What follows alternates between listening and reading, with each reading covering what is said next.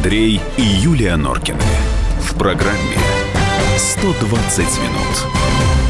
Так, Ну и не буду давайте-ка, ничего говорить давайте-ка мы вернемся сейчас с небес на землю и поговорим на другую тему. И, собственно говоря, можно уже звонить и нашему эксперту. Значит, «Комсомольская правда» сегодня рассказывает нам историю горе Мэри Поппинс, которая... Ну ладно, Юлька, ну не надувайся. Которая нет, может получить до 10 лет тюрьмы, потому что она ограбила семью своих, э, как сказать, работодателей, наверное, Ну, да? конечно. Ограбила она на полтора миллиона, по-моему. Ну, не суть важно. В общем, там приличная какая-то сумма. Ну и опять начинается разговор о том, как себя защитить. Мне сразу вспоминается Арканов. Вот что нужно знать, чтобы защитить себя и своего маленького булгахтера от воспаления легких. То есть как нужно защитить себя от э, подобных неприятностей. То есть э, устроен ли у нас нормально рынок как это называть? Домашние услуги? Нет. Домашнего как- пер- пер- персонала. персонала. Вот, поскольку ты уже как-то пе- пересекалась, это большая, это большая проблема? Или мы уже... А, уже есть, да? Наталья Иванова, директор кадрового агентства «Няни». Наталья Викторовна, здравствуйте. Добрый вечер. Ну, вот это вот большая проблема с подбором э, таких сотрудников? И как у вас их проверяют? То есть, на самом деле, сидел ли человек, я не знаю, есть какие-то болезни, может быть, есть какие-то э, сдвиги по фазе, простите, что-то как- как-то вот вспомнила детское определение. Как происходит вот этот Ага. подбор? Мгм. Ну, в смысле, э, морально устойчивые, психологически устойчивые. Какие-то нет ли никаких там СПИД, сифилис, еще какая-нибудь э, Ну, история это с- нехорошая? Давайте сначала так, потом у меня будет другой вопрос. Мгм. Мгм, да, хорошо. Ну, э, в отношении э, состояния здоровья нянь, конечно, это, наверное, проще всего, да, сделать через э, определенный спектр анализов, да, который выявит и справок э, о состоянии здоровья няни, в том числе и психическом, да, в общем-то, это, я считаю, обязательное требование э, со стороны агентства, которое э, няни должны воспринимать абсолютно нормально. Если няня, например, отказывается от каких-либо таких вот э, обследований, то это первый момент, на что нужно обращать внимание. И, А наверное, медицинские бы книжки есть у них, Наталья Викторовна? Ну, э, в силу того, что в основном идут в няни педагоги, да, они а, работали чаще всего в учреждениях, соответственно, они у них есть. Да? Мгм. Вопрос в том, а, насколько а, после того, когда они закончили работу в государственных учреждениях, они а, продлевали да, этот медицинский осмотр. Ведь некоторые родители делают, собственно говоря, анализы по своим источникам, и эти анализы оставляют, оставляют у себя на руках. Соответственно, в медицинских книжках уже никаких э, штампов да, о том, что прошло обследование, нет. Поэтому этот вопрос остается вот индивидуален по отношению с каждым кандидатам, но учитывая, что это, э, если воспитатели детского сада, то чаще у них э, за продолжительный период времени есть эти медицинские книжки. Это про медицинские показатели. Далее был у нас вопрос э, э, про э, насколько это приемлемо, да, выбрать, есть, насколько это возможно выбрать няню. Э, Конечно же, няню выбрать возможно. Если бы не было возможно, то не было бы агентств. И агентство, конечно же, вот как у нас оно делает, да, как выполняет своего э, вот эту задачу, М, приходит человек в агентство. Ну, все стандартно, по большому счету, да, уже это настолько от, от, э, отработанная практика, да, единственное, что остается личностный фактор, который тоже, на который тоже обращать внимание необходимым сотрудникам агентства. Когда человек приходит, пот- потенциальная няня, на, э, и, и и хочет да, э, э, с помощью агентства найти себе работу, конечно же, что нужно? Проверить вот эти вот, опять же, наличие вот этих вот справок. Вообще следит человек за своим состоянием здоровья. Да, э, прежде всего смотришь э, также на поведение человека, как он себя ведет. Вот, Наталья Викторовна, извините, я того, вас чтобы- перебью. а, Ну, медицина это понятно, ладно, это вещи какие-то очевидные, объективные. А вот здесь вот э, эпизод, который опять тут скандал-то, вот что она вот взяла там украла. Вы же это никакие справки не, не получите. Я там что, обязуюсь не воровать вещи? Нет, а может быть, у Да, нее уже была да, какая-то да. история Нет, вот нехорошая. по- может быть, подождите, она где-то уже подождите, воровала. девушки мои дорогие. Я вот и хочу Да. понять, вот за это кто ответственность будет нести? Вот, э, условно говоря, ваши коллеги Сам кадровые? человек. Сам Сам человек. человек. Сам человек всегда. Ни один здравомыслящий человек не сумеет на себя взять ответственность за другого.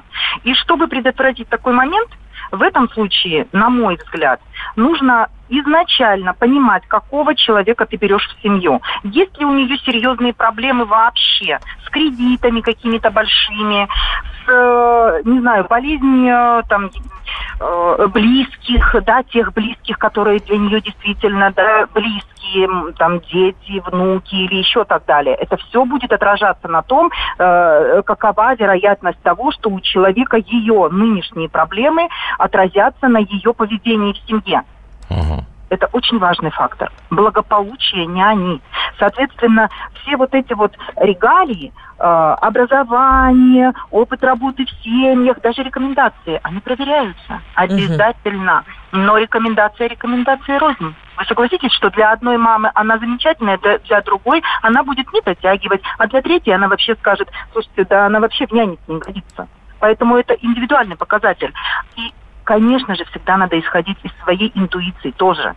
Все взрослые люди должны немножко как бы да, э, по разговору оценивать все вот эти вопросы-ответ, да, насколько это сочетаемо. Ну и обязательно э, все-таки выяснять, проблемная няня угу. не должна. А скажите, пожалуйста, может быть, у вас есть эта статистика, а вот услуги няни, это насколько востребованный вот запрос какой сейчас у нас в России? Много а? нянь нужно? Конечно.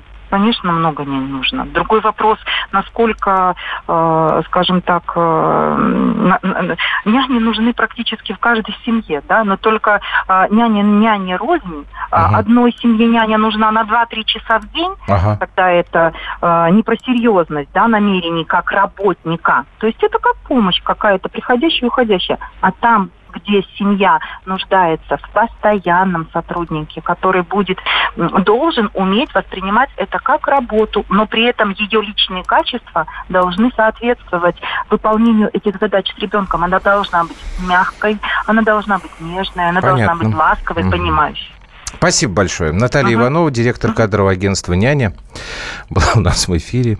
Вот все-таки тем... Кирилл пишет. Занимайтесь детьми сами. Пример. Кто вспомнит маму Пушкина? А няню? Арина Родионовна, да, действительно, да, это правда. это правда. При том, что я не думаю, что мама Пушкина была очень сильно загружена какой-то работой. Давай прервемся у нас, э, если что-то прочитать, а уже в новости. А я молчу. А я думал, ты хотела что-то прочитать. Если что, у после глаза паузы. Говорят. Глаза говорят, говорят.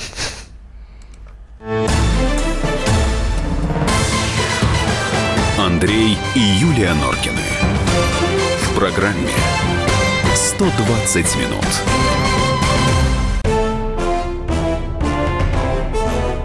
Товарищи солдаты и офицеры российской армии. Полковник Баронец разрешает обратиться. Звоните и задавайте накопившиеся вопросы. Угроза НАТО, жилье для военнослужащих и перевооружение России – Обо всем этом Виктор Баранец знает лучше других. Программу «Военный ревю» слушайте по будням с 5 вечера по московскому времени.